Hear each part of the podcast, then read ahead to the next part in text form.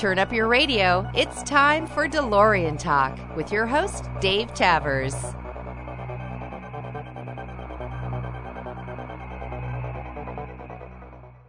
Hi, and welcome back to another episode of DeLorean Talk. This is Dave Travers, V I N one zero five one five. Uh, doing the show now from a new location. I, I recently moved from Southern California to Las Vegas, Nevada. I know there's a Las Vegas, New Mexico, but uh, most people don't know that, so I'm, I'm still saying Las Vegas. So far, other than being over one hundred degrees every day that I've been here, I don't really notice it because air conditioning. I'm looking forward to getting the car out in the evening car shows here in Vegas. Also, uh, don't forget DeLorean Weekend Las Vegas. So if you haven't been or you've thought about it, be sure to go check out DeLorean Weekend dot com. It's not a paid ad, but I have been for the last three years as an owner, and it is such a fun, relaxed event over the, you know, three or four days. I love D C S as well, but DeLorean Weekend is is a different type of experience because it really is just hanging out, talking to people that fly in from around the country, and you know, the barbecue and potluck on the back their back patio, doing a couple of local events. It's a lot of fun. Again, I, I'm not an organizer. I'm they're not paying me. I just really love DeLorean Weekend Las Vegas, and it's a good excuse for people who want to come to Vegas. Come and, you know, check it out, and if you're going to stay an extra day or two and gamble or see some shows, awesome. So uh, if anybody out there does come to Las Vegas, whether it's for DeLorean Weekend or something else, track me down. I'm all over the web. I would love to come and meet you, whether it's for just meeting up for a soda or uh, whatever, and let me know if I should drive the DeLorean or not. It would be great to meet. I always love meeting other DeLorean owners, so so let me know if you're coming to Vegas. A couple of people have, over the last year or so, have said, Dave, why are you not promoting your other businesses?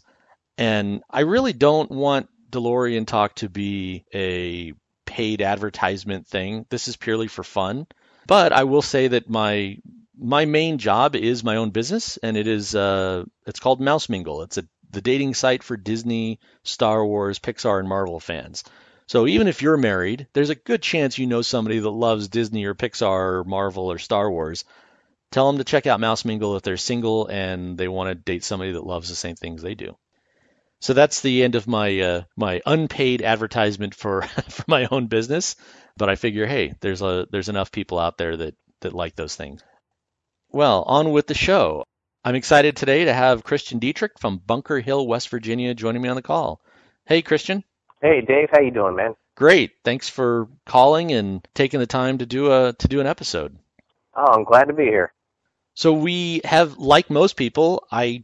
don't know you other than the few seconds that we talked uh, before I started recording, and uh, found out, made sure I got your pronunciation of your name right and, and what your location was.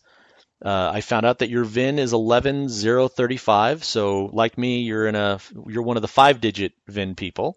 I'm ten five one five. Oh, yeah. Yours is, is later. I is, I don't know, is eleven thousand eighty-two or an eighty-three? It's a January eighty-two build car. Got it. And I'm a December eighty-one build uh, for my eighty-two model year. I think some of the parts from my car are actually from a late eighty-one. I noticed in the, my restoration, I saw little stamp marks on the inside of my rear fascia that said December eighty-one. But by the V I N, it was built by in January. Oh, interesting. Yeah, you know, well, we all know how, how that production went. It was kind of just sticking them together. If they didn't have to change the model years, they probably wouldn't have. But cars don't sell if they're if they're three or five or ten years old. That's true. You, how long have you owned your DeLorean? The uh, fourteenth of this month uh, was my fifteenth anniversary with the car. Wow, fifteen years. That's that's one of the longer le- ownership lengths on the on the show. Fifteen years. Oh, I that's didn't know good. that. I, I think a lot of people that I've ended up talking to have, you know, been five, maybe ten years. Uh, Arnie Brandon, uh, you know, he bought his in eighty-one, and I'm trying to think who else. There's just been a couple other, you know, old, long-time owners, but fifteen years, that's pretty good. Uh, yeah, I, it's hard to believe it's been that long already. Nice. Did you do anything on the anniversary? No, other than I went to work and stuff like that. Uh, I drove the car to work. It was pretty much where... It was like my me driving the car to work was like the day the car arrived. It was just totally trashed and dead, and here it is now. I'm driving it to work as a daily driver. Oh, it's your daily driver. Wow. Nice. It's one of them. So so when you got it, it was uh, it was just a wreck? I mean, you had to put it all back together? It was uh, abandoned in Malibu, California. The previous owner, I am the fourth owner of the car, the previous owner of the car was like an uh, actor in Hollywood. His name was Ed Norris, and um, from what I looked up, he played in a movie called The Wild Bunch or The Wild Boys with Mickey Rooney. Oh, geez. And he and he had died in the early nineties, and his family didn't know what to do with his car or his other cars that he had, so it sat for over a decade till I heard about it from my Snap-on tool man when I used to be a Chevrolet mechanic back when I lived in Maryland. You heard from your Snap-on guy while you were in Maryland about a car abandoned in Malibu, California?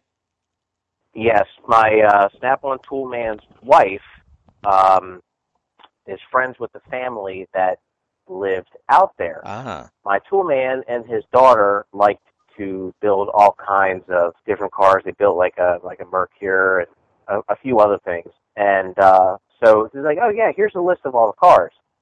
And one of them said eighty-two DeLorean. And he goes, you know, I got a guy on my tool route that loves these cars and might be interested in it. So he gave me the phone numbers. I contacted the people out in California, and um, they actually sent me old fax pictures of what the car looked like. And it's just been sitting there for over a decade with still wearing its faded blue California license plates.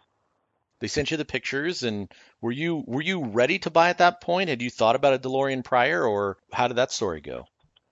Well, it was uh, kind of like I better do it now or never. I was twenty-seven years old. I was in the process of finishing up a restoration of my eighty-three fifteenth anniversary Hurst Olds because I like old eighties uh, style G-body Oldsmobiles, and I was like, you know, I got I'm tired of putting the money into these cars.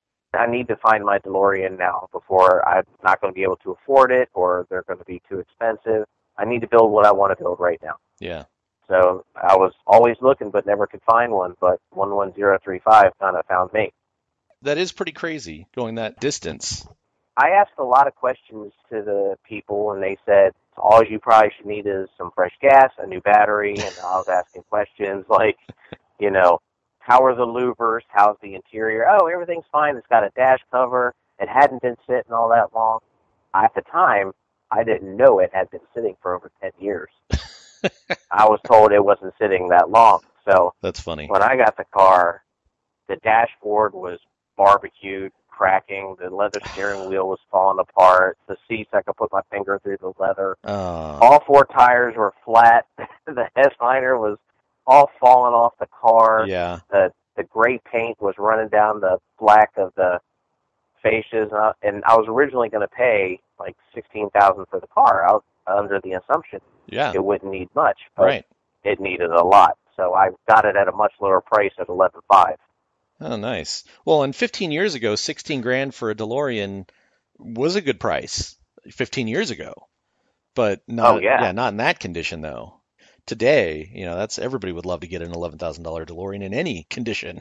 Oh, I know. But now it's few and far between, or somebody that just wants to hurry up and get rid of it. Yeah. So that's awesome. Now, you're a mechanic, so that, and you were a mechanic back then, so that also makes a huge difference in the cost of restoring and maintaining the car. Oh, yeah. That pretty much the car defined my career because I wanted to be a, a train engineer. I want to drive locomotives across country because model railroading and railroad is like in my blood. So awesome. I wanted to do that, but living on my own as a when I was eighteen years old after my parents divorced, and knowing about the DeLorean from when I was twelve, knowing that it was actually a real car, it just I turned my focus to being a mechanic because I was like, well, I'm never going to get one of these cars.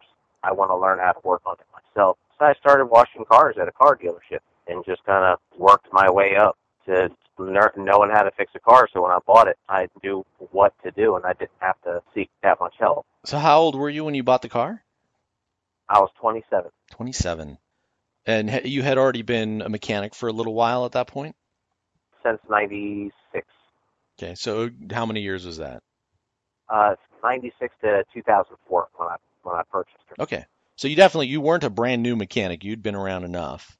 That's awesome. Yeah. So so you find this uh, destroyed DeLorean, and any DeLorean that sits for ten years, forget it. You got to do a, a engine recovery basically on that. It, they probably left fuel in it and oil in it, and uh, I'm sure you had to just replace everything. Did you?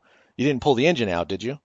No, no. It, and you're right. It it, it it had a full tank of gas. Did you drop the tank out of the bottom or just siphon it out? I siphoned it out, then I uh, removed the inspection plate, dropped it out, and, and just did the original fuel system, how the fuel pump sits in that uh, black rubber boot. Well, from being sitting submerged in gasoline for all the years, the rubber solidified and turned into a liquid and dripped into the tank. Sure. And turned into cement at the bottom of the plastic gas tank. So wow. I I had to fill up the bottom of the gas tank with like fresh gas and use a uh, spackle scraper to scrape the bottom of the tank to get all the frozen stuff off the bottom of it. Wow. And the smell was horrendous. Yeah, that rubber and plastic combined with gas uh, is not a good mixture for our noses. No, plus working in a small dealership and having other mechanics work around you getting ticked off every day they come in and they just smell this nasty gas. When I had Toby Peterson on the show, he had told me the story years before about uh, an engine that had overheated, and when he when he cracked it open, the oil smelled like a, a some kind of a natural disaster or something, to the point that the neighbors didn't know what it was, and everybody called the gas company who came out. So, you know, it it permeated the whole his whole business block, and everybody didn't know what it was. So I can imagine what gasoline and rubber smells like as well. No, it was bad. It was really bad. So you, were, you used the original tank. You got it all cleaned out, put back in. Do you remember what else you had to do to the car uh, to get it get it up and running again? Well, at that point, um, I had replaced everything, the boot, all the fuel lines, pump, everything. I uh, replaced all the original fuel system, distributor, warm-up regulator, and everything just to get it drivable. And that was in two thousand nine. I actually drove it through the summer of two thousand nine, put like five thousand miles on it. And it was, you know, I, at that time, I ripped the headliner out. It was still, it was a hoopty, but I was happy. Right. The, You're the, driving the, a DeLorean. Yeah, only the driver's window. The driver's window was stuck down. The passenger window was stuck up. The air conditioning wouldn't work. I probably used to lose ten pounds of sweat of driving. In the summer, I didn't care. I had a smile on my face because I was living the dream. Exactly. Exactly. Oh, that's awesome. It wasn't until I was leaving the grocery store in December of two thousand nine, and I had a hard time shifting the car, and that's when I found out the uh, the clutch master cylinder was starting to go out. No, the slave cylinder on the back of the engine went out, oh. and uh, I limped it back into the garage, and I got I just looked at the car and just said, you know what, I'm done driving. I can't drive this car and have it look like this. Yeah. So next weekend, I just I tore the whole back end of the car off, and, just, and it began. So so you took the rear fascia off to make it easier to get to all the to the engine. Mm-hmm. And did you yep. replace it? What happened at that point? No, I uh, actually I removed the, the louvers, the lower cover, rear fascia, everything. Totally dismantled the engine. The, the I left the heads on the block, the chains and all that on there, and just resealed everything. I was just going to originally just uh, just start you know paint and stuff and make it look nice. And I was like, nope. And it's just like one idea just kept snowballing into the other. Like, no, I'm going to look for a guy that powder coat stuff. So I started searching for powder coaters in the area. Then I contacted Dave Swingle. It's like I wanted my bolts replated, all the idler pulleys, brackets, hangers. I wanted everything re-anodized. Wow. So I was sending stuff out to D M C Midwest. It just it just snowballed. I was going to do a simple restoration. Then it turned into like a resto mod. How long did that take you? From two thousand nine until the summer of two thousand fourteen when I was able to turn the key again. So five years. So I didn't drive the car again until actually two thousand fifteen when I had the fascia back on. I moved into my new house here in West Virginia and uh, slowly started reassembling the car. Well, my wife kind of gave me an ultimatum because I had a basement of all uh, reupholstered custom two-tone parts. for the interior, and luckily I met the right woman, because all of a sudden out of the blue she's like, you know, when we get married, your your DeLorean's going to be ready. And I'm like, no, I guess. Why? She goes, well, what do you got to do to it to get it back on the road? I was like, put the rear bumper on, button up some stuff with the motor, and basically reassemble the entire car. She goes, well, you have till September to get it done, because until I get that car done, because I'm leaving the wedding in that car. That's awesome. Wow. So so she planned the whole wedding around it. Like, she did it with the two colors, uh, her color being purple and silver for the car. She found a cake topper that has a silhouette of a DeLorean with a married couple on it, and the wow. license plate is the date of our wedding, and it says the power of love at the bottom. Uh, wow. My best friend Jeremy had his DeLorean at the wedding too. He was my best man, so he was there. So the whole wedding was surrounded around the car. That is awesome, man. That's a great story. That's so uh, your yeah. wife likes the car as well. That's amazing. She's a gearhead. She knows how to rebuild engines, do brake jobs, tune-ups. Wow. Stuff like that. She ain't afraid to get her hands dirty. Nice. And it was in your wedding. I, hopefully you'll share a couple of those wedding pictures so I can put them on the, the episode page as well. Yeah, definitely. That's awesome. So your soon-to-be wife basically said, kicked your butt and said, get the car done so you can use it in the wedding. I'm sure at that point you were all on, all in at that, so you could get the car finished. Oh, I was. I was working night shift, and I would come home from work tired as hell and dragging my butt out to the garage with a cup of coffee, and I slowly start, you know, putting, you know, weather strip in, put bolting the seats in, wiring up the seat heaters, doing all the L E D stuff, and just trying to get all that done. It's like almost every day, then take a nap for a little bit, then go back to work again. So Jeez. For like two months straight, I it was just like a zombie trying to get the car back together, or at least and have the interior and all that done. Yeah, yeah.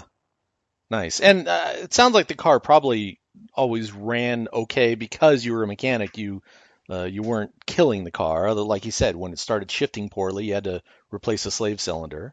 Oh, yeah. Yeah, I've, I've never had an overheating issue with this car. The only scary thing I ever had happen was I went to drive it one time, and I noticed a strange smoky smell in the car and the infamous uh, fuse box meltdown. Number seven? Uh, it was the actual E C M fuse for the uh, for the idle computer. Wow, yeah. I had that happen. My number seven melted, and I went online. It looks like a lot of people have had that one, but and several others. But, yeah, that smell is distinct, and especially when you know what the car is supposed to smell like. Yeah. So uh, that was like the really only, I guess you could say, catastrophic failure I had. I mean, nothing burned up and or anything. I yeah. shut the car off and nice. Patted it down. So it's been your daily driver since twenty fourteen? twenty fifteen, yeah. I was pretty much driving it after that, working out the, the bugs. Then I was still, uh, I didn't lower it yet or put the upgraded suspension or brakes on it from D P I. So I was kind of getting a feel of mechanically, can this car do the long haul to work? And my commute every day is one hundred sixty-two miles back and forth.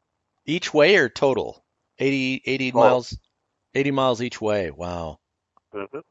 So I drove the, so that's driving through heavy traffic on the Beltway, uh, Interstate two seventy, going through the mountain roads of uh, Harpers Ferry, northwestern Maryland. Wow. So I wanted to put it through its paces. I, I, I beat the hell out of it, hoping for something it else. To break down. Yeah, you could, when something fails, you as a mechanic know how to, what, what needs to be fixed. So how many miles were on the car when you bought it, and how many miles are on it now? It had thirty thousand seven hundred fifty-two on it, and right now it has fifty-two thousand two hundred thirty. That rolled over, though, right? No, it's uh, it's fifty-two thousand. It's not one hundred fifty-two. You've only put twenty thousand miles on it? Well, remember, it sat from oh four to two thousand nine before being being driven. And oh, then that's it sat true. Again from two thousand nine to two thousand fifteen when I started putting the miles on it. Again. Got it, got it. This summer has been the most I've really driven it to about one thousand to twelve hundred miles. Wow. When I bought ten five one five, there was fifteen nine eighty on the odometer, and The angle drive still worked when I first got the car, but immediately after I picked it up, the angle drive broke. So I drove it for a couple of days because I didn't, I wanted the speedometer and I didn't want the mileage to be that off. So I only drove it for a couple, couple times until I took it back and got it fixed. And I just, driving the car from L A to Vegas, I doubled the mileage from fifteen thousand nine hundred eighty to, you know, thirty, thirty-one ninety, whatever the number is, thirty-two thousand miles. Uh, and I've had mine about three and a half years. So I put sixteen thousand miles on it in three and a half years. Um, but I, man, I did not have an eighty mile commute each way every day, but I guess Southern California is just pretty good size. So I, I drove it around to a lot of stuff between L A, Orange County, and San Diego, and Vegas a couple times, and San Francisco a couple times. Um, that adds up the miles, I guess.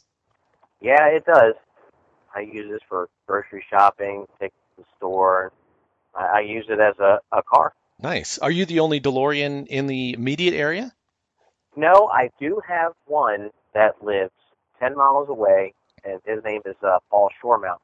He just purchased his car in the summer of twenty sixteen, and his car was complete, beautiful. Uh, his VIN number is thirty-two thirty-six, and uh, eighty-one DeLorean, and we met up at a car show just by stupid chance. Oh, that's awesome. And, and I'm like, I'm like, oh, my God, there's another DeLorean.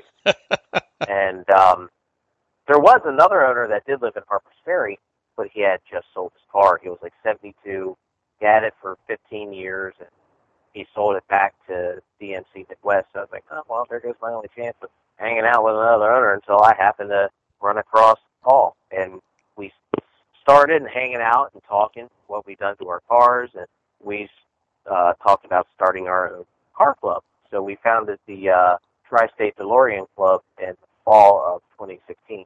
So now we think we we have about maybe eight or nine cars in the club, like Falls Church, Virginia, Dulles, Maryland, even one in Pennsylvania. That's awesome. I've seen Tri-State. I didn't know that uh, that was you. That's great. Yeah, me and Paul Shoremount. So when people see that DeLorean driving around every day, uh, they're more used to it than the, the rare sight of a DeLorean driving through their, their neighborhood. Yeah, it's... Uh, You, uh, I'll, I'll see people that I'm friends with on Facebook, and I'll get tagged in it. And they're like, "Hey, this has to be you because you got the lighted rear bumper." And they'll be like, "Yeah, I, I God, I went to Target the other day, and I couldn't believe my eyes. There was this DeLorean there." And they're like, "Oh, that must be tagging me. Chris Dietrich's car. He daily drives his." And I'm like, "Oh, yep, that was me. I was there with my son getting stuff." That's awesome. So a few minutes ago, you had mentioned uh, some of the parts that you had bought from D P I in the last couple of years. Not not back when you first bought the car, but what other what upgrades have you done to the car in general? I, you said the lighted bumper, but let's save that for the end. What what stock parts have you replaced, and is there anything different? Do you have the the stock P R V, or have you done a stage one or a stage two? It's uh, she's still the stock P R V. Um, Everything's been, like I mentioned earlier, resealed and stuff. It has Josh's uh, Spec one exhaust, no converters, the late John Hervey's uh, larger stainless airbox. I forget the gentleman who made it, but uh, he was also selling them through uh, D M C Midwest, and I think other vendors, was the uh, billet uh, throttle body spacer, uh, oh. cold air intake with a K and N air filter. And that's and and I. And I run Royal Purple twenty fifty uh, synthetic oil. Oh, wow. You run synthetic in the P R V. And has that? Have you had any issues with that at all?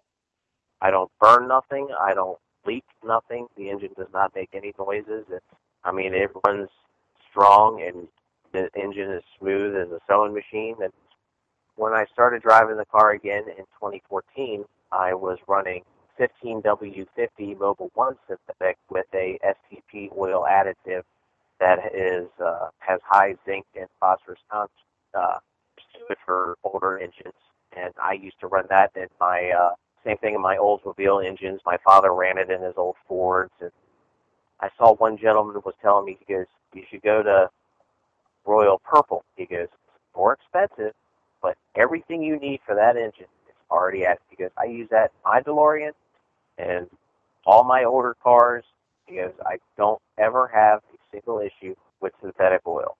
And I've even talked to a few vendors and I'm not mentioning any names, but they said there's nothing wrong with synthetic wool in a DeLorean. Hmm. They've, they've been inside the synthetic engine in a DeLorean doing a reseal or just maybe doing a, a, a stage two upgrade. And they're like, we tore that engine apart.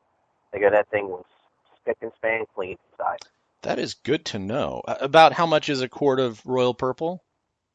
It's about almost around nine dollars a quart. nine dollars. Geez, I paid I paid D M C California nine fifty a quart for Valvoline twenty fifty a couple of years ago. That was when I stopped taking the car to them. Um, so synthetic. One of the things that I've read about doing synthetics in old engines in general is that the the tolerances aren't the same as newer engines, so you can have leakage because the synthetic is is thinner. But you're saying you and another DeLorean owner have been running synthetic with no problem. Yeah, I've been running it now is twenty-nine or five years. Huh. And I don't have no drips in my garage. I I've never had to add a quart. I go about four thousand to forty-five hundred miles before I change the oil, and it doesn't smell bad. It just smells like, you know, oil when you remove it. Sure. I, I don't have any kind of issues with it at all. I'm trying to think what other questions people might have about doing synthetic in the engine. I there's no there was no prep or anything for it, right? You just you drained your old oil. No, I just, put the yeah, I just, Royal Purple. That's all in. I did. Interesting. And uh, I mean, the engine, I resealed the engine, you know, those years ago. And tell, tell me a little, I'm not a mechanic, so tell me really what does that mean you resealed the engine?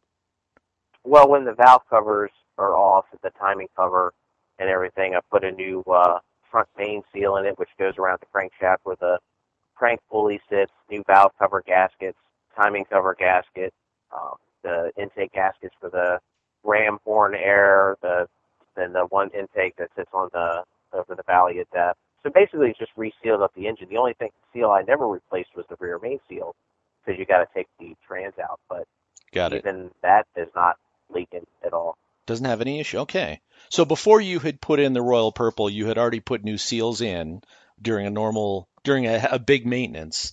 But um, mm-hmm. the the rear main seal that connects to the transmission was never replaced, and you still don't have any leaks using synthetic. That's That is really good to know.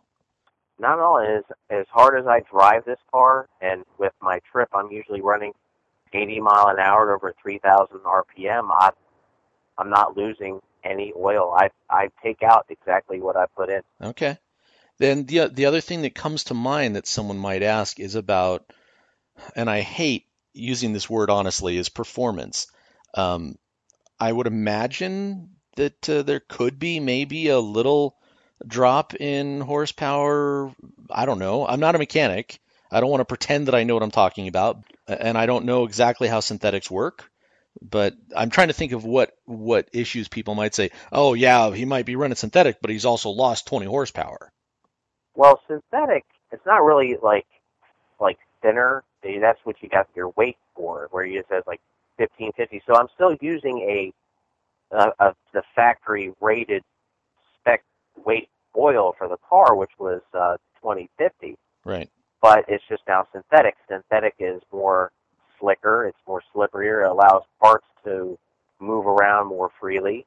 It does not break down uh, as easily as conventional oils. It does not have a lot of, uh, like, over time, like oil. If you let oil sit for a long time inside the engine, it can be, like, acidic yeah. a little bit and cause, like, corrosion on Right. Uh, the main journals where the crankshaft rides on. Synthetic doesn't really do any of that at all.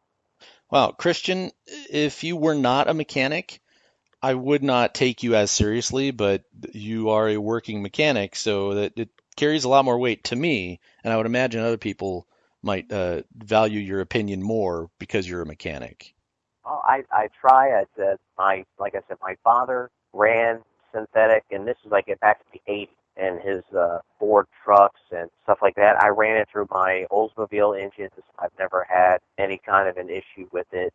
Good. I, I've always been happy with it. Awesome. So you've got synthetic oil, yeah. the Spec one exhaust from D P I, Josh, the DeLorean Industries dot com. What other major parts have you replaced? Uh, well, for I guess you could say all my performance upgrades for this car all came from Josh. So with having this car as a daily driver, I wanted to have everything updated and have some of the best stuff on there. So my front brakes have all been totally changed out to a larger set of Willwood four-piston brake calipers with two-piece cross-drilled and slotted front rotors that are just big enough to fit behind the stock fourteen-inch front wheels. Oh, wow. Does, does Josh so, sell that, or did you get that on your own? No, he sells that. Oh, interesting. I know the slotted the slotted rotors have been kind of a thing for cooling, and if you're dri- as much as you're driving, it's have you noticed that your braking is better, or is it about the same? Oh, it's a it's a heck of a lot better. Uh, the the brake pedal is uh, more touchy. You feel the brakes do wanting to grab a lot more, so it it's and the the brake pedal feels great, but the sensitivity has gone up so. You really feel the brakes doing their part. Did you have to change the brake master cylinder, or did it stay the same? No, I did replace that, though. So it, that was one of the things that had leaked on the car, and that was, you know, thirty-some years old. So that was replaced.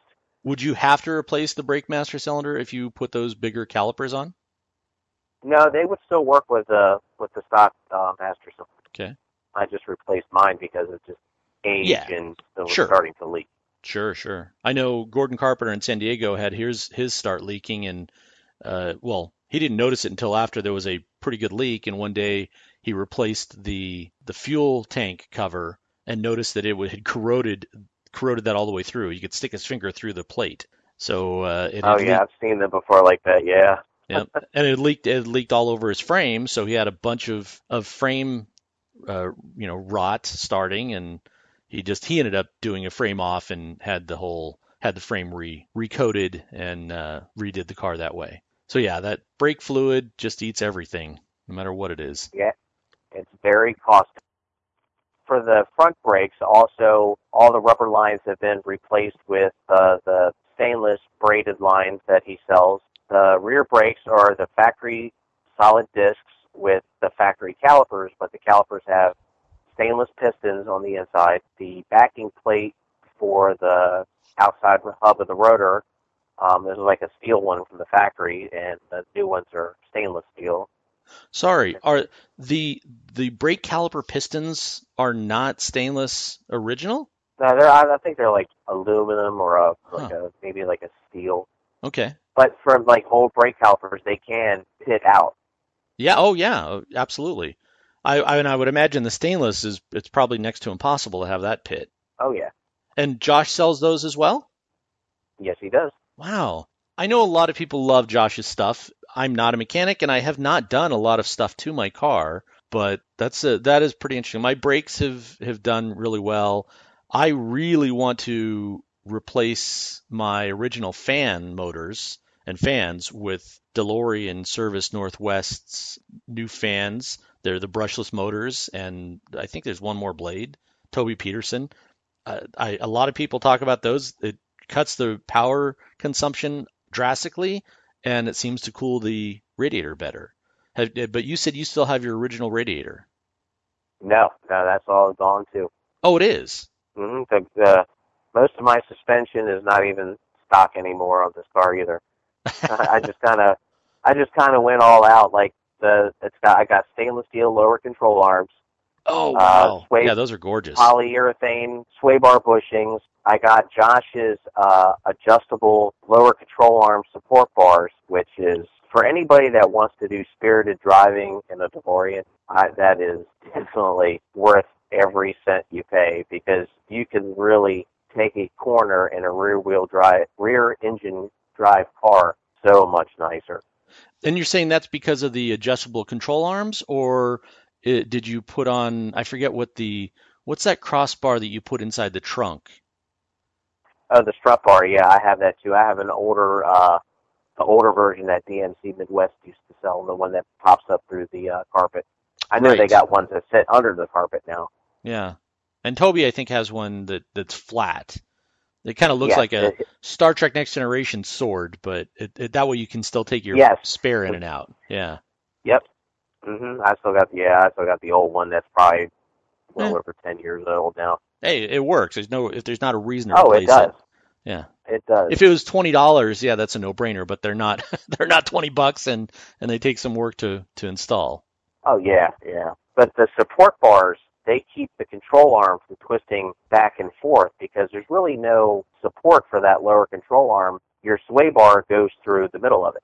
Right. Yeah, it's a single pivot, so that movement forward and backward is what causes the less stiff sh- steering, correct? Yeah, you get a lot of brake steer with the car. When you put those bars on there, it really removes a lot of that, and it actually makes use of the sway bar. Instead of just keeping the control arm stable, it really makes the car not lean as much. It's amazing how much of a turn I can take in this car and how high of a speed I can go, hmm. and the whole car just feels so predictable and comfortable. More solid. Oh, it does. That is one of the things that I've had a lot of people talk about, that stiffening that, that steering. I like your term earlier, spirited driving. I love the car. Uh, I don't drive it like it's a Fabergé egg. I'm also, it's not a Ferrari, so I'm not out there trying to hot hot rod it or do anything crazy. But I definitely, you know, I hit the gas, and when I'm getting on a freeway or I'm going someplace, I'm changing lanes. I don't, I'm not just, you know, taking my time and cruising around. So I, I do like that a little bit more spirited driving, and uh, yeah. I want to get, I want that steering to be a little bit stiffer, especially on curves. And his lower, those lower support bars really help. And another thing that I have with this car, that's well, the rear suspension, uh, the rear trailing arms have all been replaced with uh, stainless trailing arms, or known as the rear radius arm. Stainless or aluminum? They're stainless steel. Wow. Josh sells them too. Wow. So that's all replaced with stainless, and the rest of the suspension is Q A one adjustable coilovers with uh, sixteen position dampening. So I can turn a little knob under the car and have sixteen clicks to make it run firm or ride hmm. firm or ride a little softer, and it's got adjustable collars on it, so where I can raise and lower the height of the car also. Oh, wow. Man, you have definitely done a lot to the car. Oh, yeah. Oh, and the last thing for the suspension was the adjustable upper links. Because when you lower a DeLorean and you really put it on the ground, I think it's uh, positive uh, camber you get where the top of the tires kind of angle inwards. Okay. And it, and it eats the inside of the tires out. Well, with the uh, adjustable upper links, you're able now to move the tires back out again. To straighten it so they're even t- the mm-hmm. camber is, is straight rather than tilted in. Yep.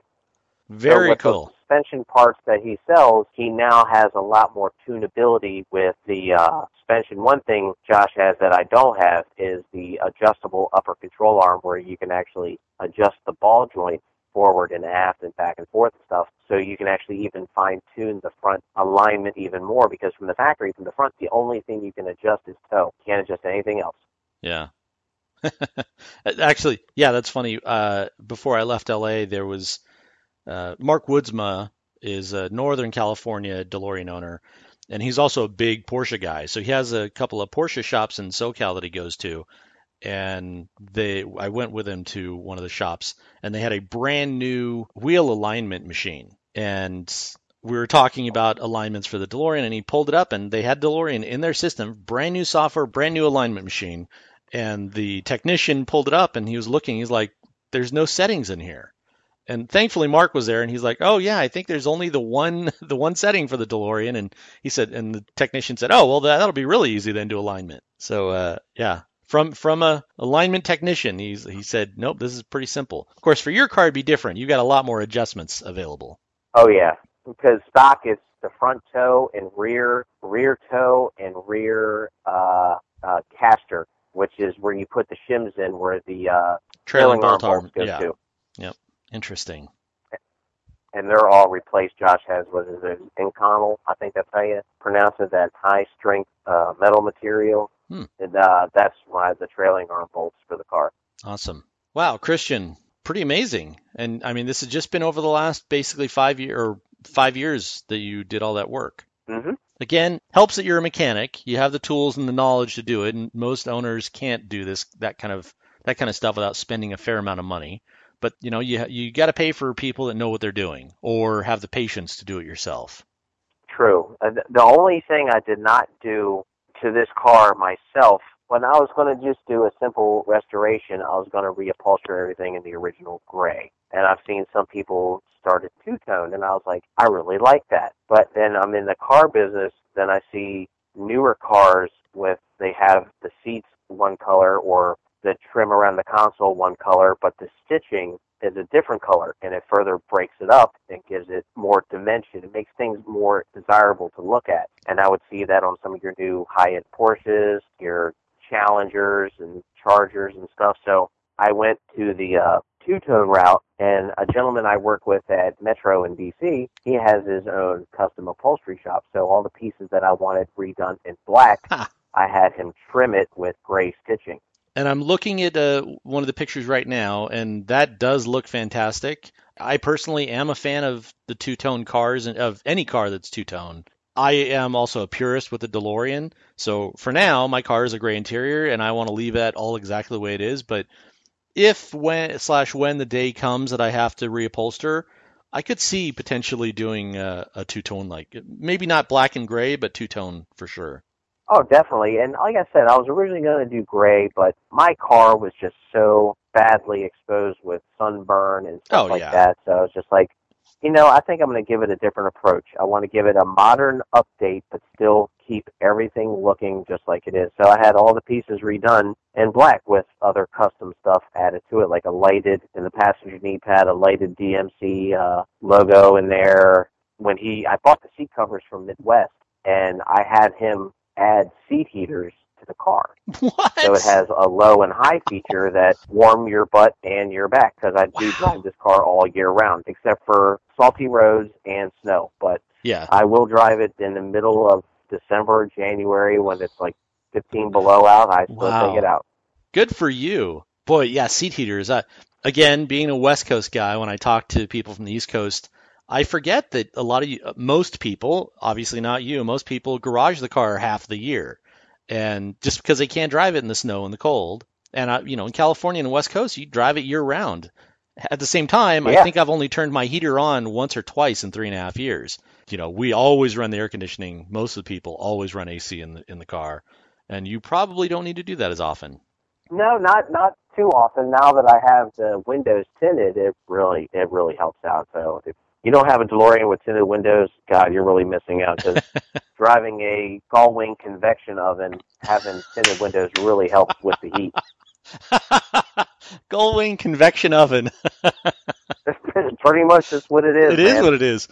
Uh, on DeLorean Directory dot com, if you go there, I think right now I think still on the homepage is a link to the article. Gordon Carpenter spent a huge amount of time researching different window tints for a lot of different numbers that uh, most people don't understand. I certainly don't understand it. The, what prompted him to do that was another owner in SoCal that got some clear clear tint that blocks ninety-nine U V, uh, which every basically every tint blocks ninety-nine U V now, ninety-nine percent of U V. But it also blocks something like ninety-five percent of the infrared, which is what causes the interior to heat up. That owner had actually put that clear tint on the windshield, which is against the law in California, but you cannot see it. He put it not on his DeLorean, but on his Cadillac and on his, and on his show truck. And uh, several people had commented how, how much different it is opening the door of those two cars on a hot day. You can't tell. The heat has the sun has not heated up the interior. So So Gordon wants to do the same thing on his DeLorean. I absolutely want to put that clear tint on the windshield and on the side windows. For me, um, everybody's different, like you said, without having tint. Some people love putting tint on the DeLorean. I want the car to look stock, so I'm more likely to oh, put yeah. I want the clear tint on the side on the both side windows and on the front windshield so that it looks right, but it's still blocking ninety-five percent of the of the I R. Just to keep the interior cooler. You, like you said, you want to be want to be a purist, but still have those modern updates. Yeah. But you would not know it unless right. you were actually told it. Exactly. In looking at the pictures, I can't tell. It looks like your tint is pretty pretty light. Like it's not a real heavy tint, unless these are old photos I'm looking at. Maybe so, because uh, I just got these done about a month and a half ago. Ah. So my side windows and the quarter panel glass is twenty percent. I did not do the back window because the louvers really helped yep. out with that. No reason. And I have seventy percent on the windshield. Got it. twenty percent on the sides. That's really dark. Mm-hmm. Nice. Yep. And well, I noticed that also with driving the car being so low at night that the seventy percent tint cuts down on a lot of headlight glare when cars are coming at you, since most of your cars now have, you know, bright L E D L E Ds. Headlights. Yep. Interesting. Wow. Well, uh, with this next generation of owners being us, the the even though you've had yours for fifteen years, you're not you're not fifty or sixty years old.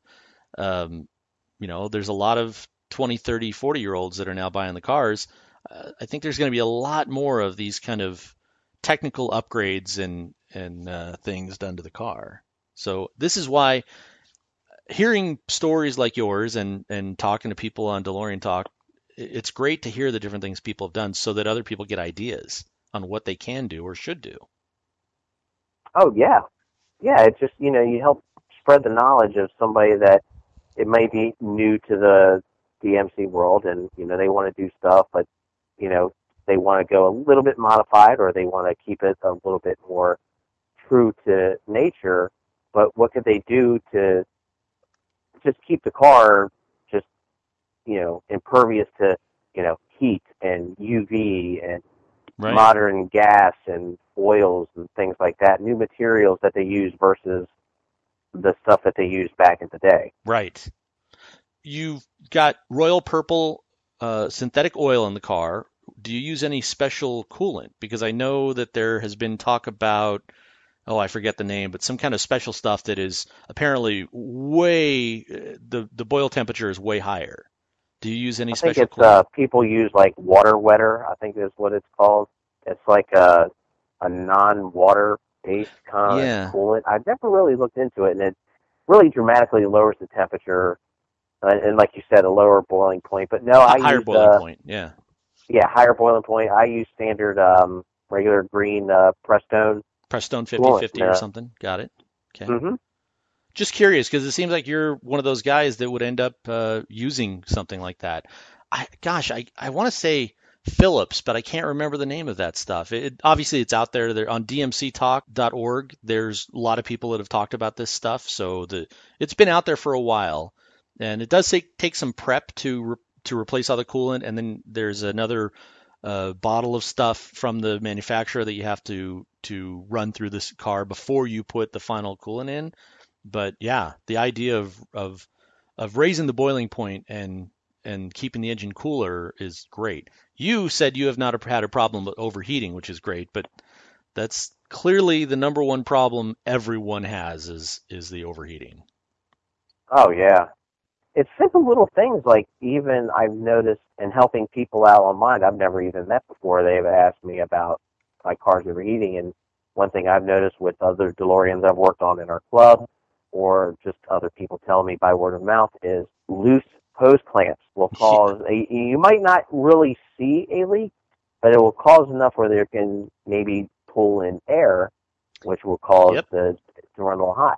Yep. So they, I had one gentleman that lives in Maryland. He went through and he cranked down every single hose clamp, and he found a few that were not leaking, but were pretty darn loose. And now he doesn't have any coolant issues at all. Nice. That's a good tip for people. If you can, if you're going to do the work yourself, track down all of the hose clamps and make sure everything is, is tight and not loose. I had I had that problem yeah. to, not only with coolant, but also my, my fuel filler hose clamp was loose, causing fuel to spill out from the from the filler hose. And then I've only overheated one time at the end of the Christmas parade, uh, literally after the parade was over on the drive over to a local restaurant when I, I started dumping coolant, and uh, it was air in the system because I never had the problem after that. So, also, you know, having a, a good updated, um, you know, cooling fans, a radiator, a thermostat, Otterstat. Um, yeah.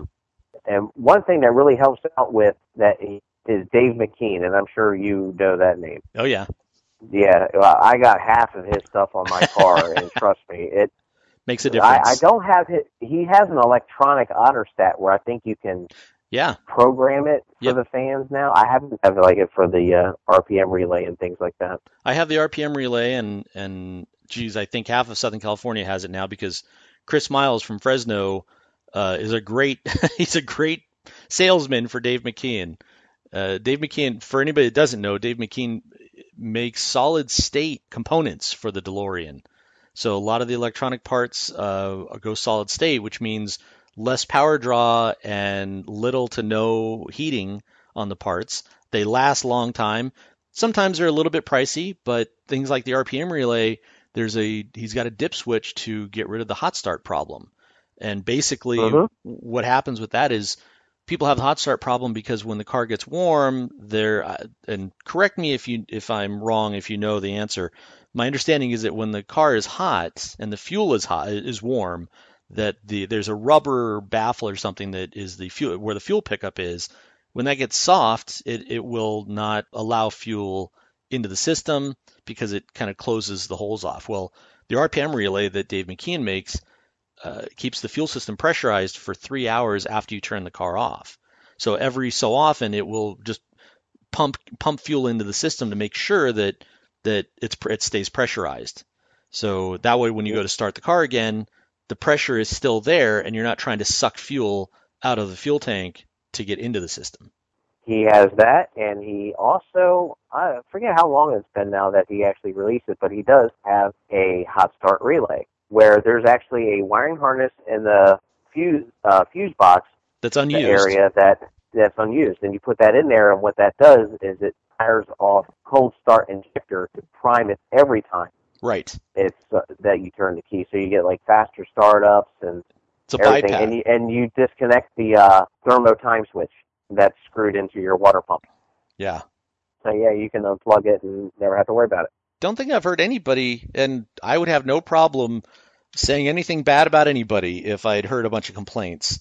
Uh, but yeah, I've not heard anybody have any issues with McKeon's stuff. A little pricey sometimes, but it seems worth it when you, you, you know he's a McKeon's a DeLorean owner. He's an electronics whiz. He knows what he's doing, and I haven't heard anybody have any problems with it.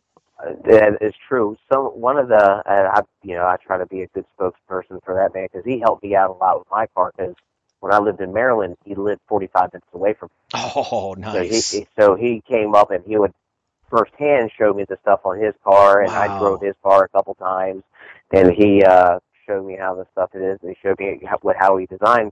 Like, one of the things I have in my car is his uh, blue lighted H V A C panel, which is for your fan switch, uh, temperature, all your different blower settings. It all lights up blue. It's a custom-made blue circuit board that he makes. It either comes in blue or green.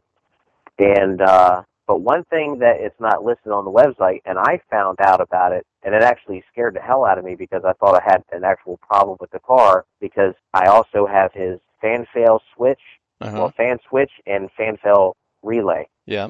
And um, so your cooling fan fail light now works. Which so if, usually if doesn't. You have a, yeah, it, I don't. It, I think it was supposed to work, but then the factory did it, and it just never did. So now he utilizes it to make it work, as it listed on his website. So if you have one of your cooling fans go out, that cooling fan fail light will flash one time. Yeah. If both your fans are not working, it flashes twice. If your cooling fans are drawing too much amperage, that will flash three times. But one thing to let you know that, well, as your cooling fan's even running, the over to your right where you got the four-speed fan switch, you got the little fan logo. Mm-hmm. I didn't realize it, and like I said, it's not listed in this site, and I called him up immediately. But I noticed the fan logo after I shut the car off from having the air conditioning on. The fan light would stay on, that little logo, and it would light up green. And I'm like, okay. Then eventually I noticed my radiator fan shut off. Then the light went out. Oh. And uh, w- with his relays and all that stuff that he does for the cooling fan, the, how the original factory had it, people complain of power surges when they're uh, driving with their air conditioning on. Yeah. They're driving a total stock car. The compressor cycles on. Instantly, your cooling fans engage. Yeah. As soon as your compressor is done cycling, they shut off. Well, you're pulling so much power that uh, coil is actually drawing at like several hundred volts, plus how many amps you're ever drawing from your fans, especially if you got the original one. Hmm. So when you would drive your car, it'd feel like somebody just bumped the back end of your car. Interesting. Some DeLorean owners feel it and some don't. Yeah. And my car would do it, and I can actually watch the voltage gauge back in the day jump up and down. Right. Well, with his stuff, it keeps the fans cycling for twenty seconds in between compressor cycles, just like a modern car does. So you don't get that voltage spike. Oh. But with that fan logo, as I was mentioning earlier, that lets you know that both of your cooling fans are operating just fine. Yeah. So it's a peace of mind that, hey, your air condition's on, your fans are on, or your car's running warm, both your fans are on. That light is on telling you that your fans are operating normal. Yeah. Then it won't light up if your uh, fans are operating, then your fan tails will start flashing. So he makes a lot of peace of mind parts for the car. Oh, yeah. And and all everybody seems to love him. So I've never talked to Dave McKean. Seems like a nice guy. Clearly brilliant when it comes to electronics. Terrible website, but spend the time to go look at his, track him down from D M C talk dot org, look at his website, and then go talk to some other people that have his various parts to get the pitches. And most of them are really easy to put in. So uh, get some help from your other local DeLorean owners if you're thinking about doing it. And I'm sure yeah, track down Christian Dietrich online and ask him. Give us a pitch for the Tri-State DeLorean Club. Tell us a little bit about the club and how people can reach you. Well, the Tri-State DeLorean Club is a, a family-friendly club. We uh, we do a lot of different events. We're still, I guess you could say, still slowly getting off the ground. Uh, my friend Paul, he has a, a, a good-sized garage, heated and air-conditioned. He's got a, a drive-on uh, four-post lift, so nice. It makes working on cars much easier. Oh, so yeah. We have people in our club that might need some upgrades, or if they got a problem with their car, we, we work on their car. We never charge a single thing. That's Good. Just totally wrong. We we, endo- we enjoy doing it because we're keeping the, the dream alive. It's the community. I, I man, yeah. I harp on it all the time. What some of the bigger DeLorean companies don't understand is it's about the community. And if all if you're only there to make a buck, screw you. You need to care yeah. about the owners. You need to care about the car. And uh, that, thank you. It doesn't mean that people shouldn't, you know, charge a couple bucks if they're spending their time, because there's a lot of great DeLorean owners that have so much knowledge, and not that they that they do get taken advantage of, but uh, if they're going to charge you, you know, forty, fifty, sixty bucks an hour, that's half the cost of what a normal a normal guy. Well, you're a mechanic, you know. I mean, it's not that your time isn't valuable and your knowledge isn't valuable, but the love of keeping these cars on the road is awesome. So that sincerely, thank you for helping the local DeLorean owners and not charging or overcharging to keep the cars running. Yeah, no problem. Like I said, we, we just do it for just the sheer fun of it. Because with these cars, I mean, even though they might look alike, everyone's always going to be different in its own way. It's like every yep. car's got its own personality. Yeah. And every driver. hey, oh, yeah, exactly. But we do events, get-togethers. Um, just recently, we went to go see Proto One back in the spring. Cool. Uh, our, uh, we went to go see the, the Consolidated International gold-plated third DeLorean gold-built car that was up in uh, North, yeah, northern Maryland. We went to go see the family of that. That was really interesting to see, a gold car with the saddle tan interior. Nice. It's just beautiful. I mean, it's just like how they did something like this to a, you know, one of the cars, and you know, to offer it through the yeah. American Express for Christmas catalog back in the day. So what is your website and social media sites? It's uh, like tri state delorean dot com. Our email is contact at tri state delorean dot com. You can also simply look us right up on uh, Facebook. Just type in uh, Tri-State DeLorean, and uh, there you'll see us. Well, hopefully someone who hears this will mention to somebody that they know in your area, and they'll track you down if they didn't already know about you. Yes. I mean, we're, uh, we just got one new owner. I think his name is uh, Paul Baldwin. He just recently got his car from Josh at D P I, and uh, he joined us for a event uh, two weeks ago. Cool. It was like a, a, of a cars and coffee, and then a group car walk. So we got together and watched each other's cars. And awesome. Just hung out and had a good time. A few months ago, before I left and moved to Vegas, the Orange County DeLorean Club did a car wash, and I think we had five cars there. And yeah, it was great to have everybody out there washing the cars and doing the, the cleanup. And Todd was awesome and, and shined up everybody's tires with some product that he had. Todd Bustillo? Todd, Todd Bustillo, yep. Yeah, he's he's a great guy. I, I chat with him on the phone or text message him at least, you know, every other two weeks or something like that. Yeah, he's he's a heck of a guy. Yeah, and he's yeah he is definitely hardcore. Yeah, him and yeah him and Richard McMillan are running the Orange County DeLorean Club, and lucky enough in Southern California to have so many DeLoreans in such great weather that it's a great group that gets together and does a lot of stuff. I know, I'm jealous because I'll see your your post and Todd's post, and I'm just looking. I'm like, man, I wish I could just say, hey, I'm gonna go have d- dinner with the DeLoreans. There's another thing that I see. It's like I get I get to meet up with one guy, and it's like I, you know, that we go to the uh, Texas Roadhouse, and it's like, of course, I live in country town here, so like, you don't see one of them damn cars here that often, man. And I have two of them. No, look like spaceships. Trust so. me, Southern California, you hear the exact same thing all the time. I'm looking forward to getting the car out more here in, in Las Vegas and uh, just sharing the car. It's, for me, I, I say it a million times. It's the, the magic of the car is sharing it with people that they always smile. They love the car, and uh, everybody has a good memory and, and just thinks it looks cool. So that's true. It, what's funny about this car is that I have more friends that are DeLorean owners than I actually have normal friends. And I've become so close with, like, chatting with people on the phone, like Don Dina, Ryan, right. Jeremy Delaney is my best friend of ten years. He owns uh, ten eight forty-two, uh, Paul Shoremount. It's all because of this goofy orphan-type car. It's like where I am more closer than to these people than I am some of my own flesh and blood that lives back in Maryland. Because they, like, they get you. Yes. They know where you're coming from. They're yep. just as different in their own way. Yep. Well, we are stewards of a very special car in in history. People around the world know the DeLorean. Sure, it's mainly because of Back to the Future. There is nothing wrong with that. If it wasn't for Back to the Future, we wouldn't be here. And the car it, itself is pretty amazing. The gullwing doors uh, get a lot of attention, and people love it. So it it's just awesome to share. That's true. I mean, you know, there's a lot of people that, you know, add stuff to their DeLorean to make it, you know, maybe look like more like the movie car, or they add some stuff to the car. I think the only movie-related item I have in this car is the uh, color-changing hat that Michael J. Fox wore nice. in the second movie. Nice. But I guess for me, it's more about representing the, the I try to separate the car from the movie, as really yeah. hard as that is. But, um... I try to represent, like, with people like John DeLorean and um, Barry Wills and all those fine men that put this car together in just a short amount of time, to represent that they're not junk. They're not bad build quality, of yep. course. Yep. They're not the greatest car. They're not the worst car. It is the most imperfect, perfect car.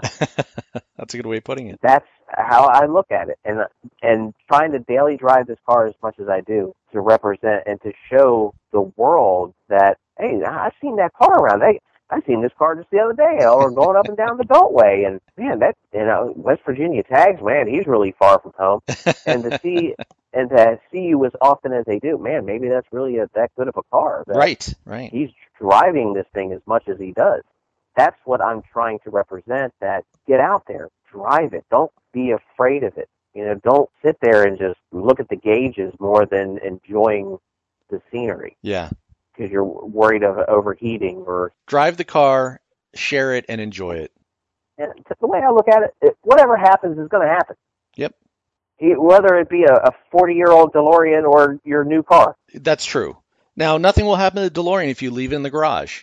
It'll be just fine. But I sincerely believe you will not enjoy the car as much as people that drive the car. No matter how much you personally enjoy it, It, I, I really uh, strongly say it's about sharing the car. It's the smiles. It's the conversation of random people that just love the car. That makes me a hundred times happier than just owning the car. But that's me. It is. I'm more about being out driving the car than I am going to a car show. Sure, sure.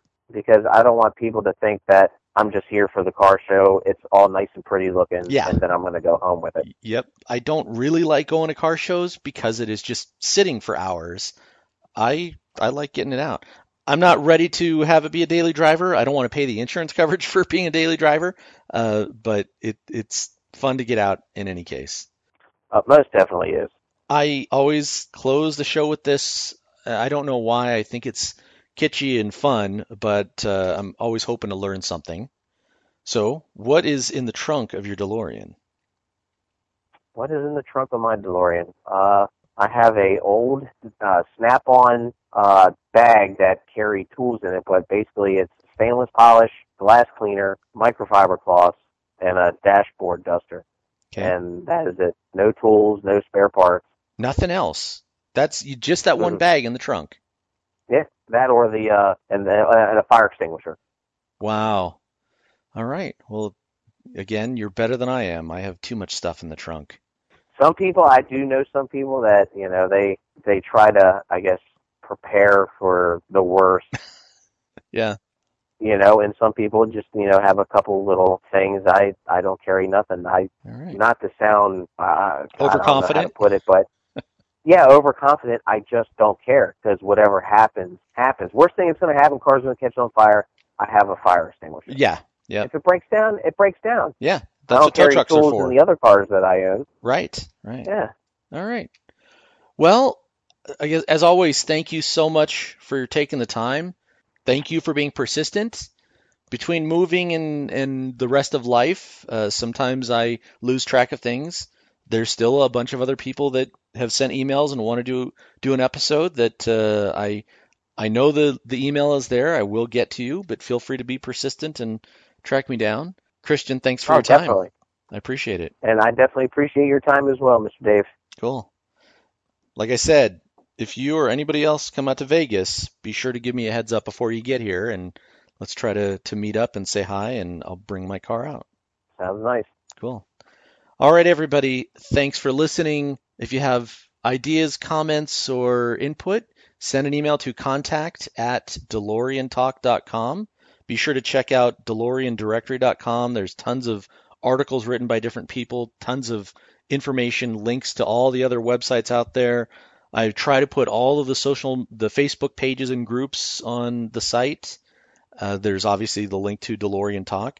And if you haven't already done so, please go fill out a DeLorean census record.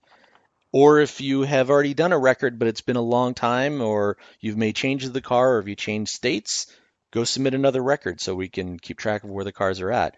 And even if you just see a DeLorean out at a, a car dealership, a showroom, or you see one out in the wild, grab a picture of the V I N number and go submit a census record so we can figure out what's happened to all the cars and where they're at. Thanks again for listening, and we'll talk to you soon.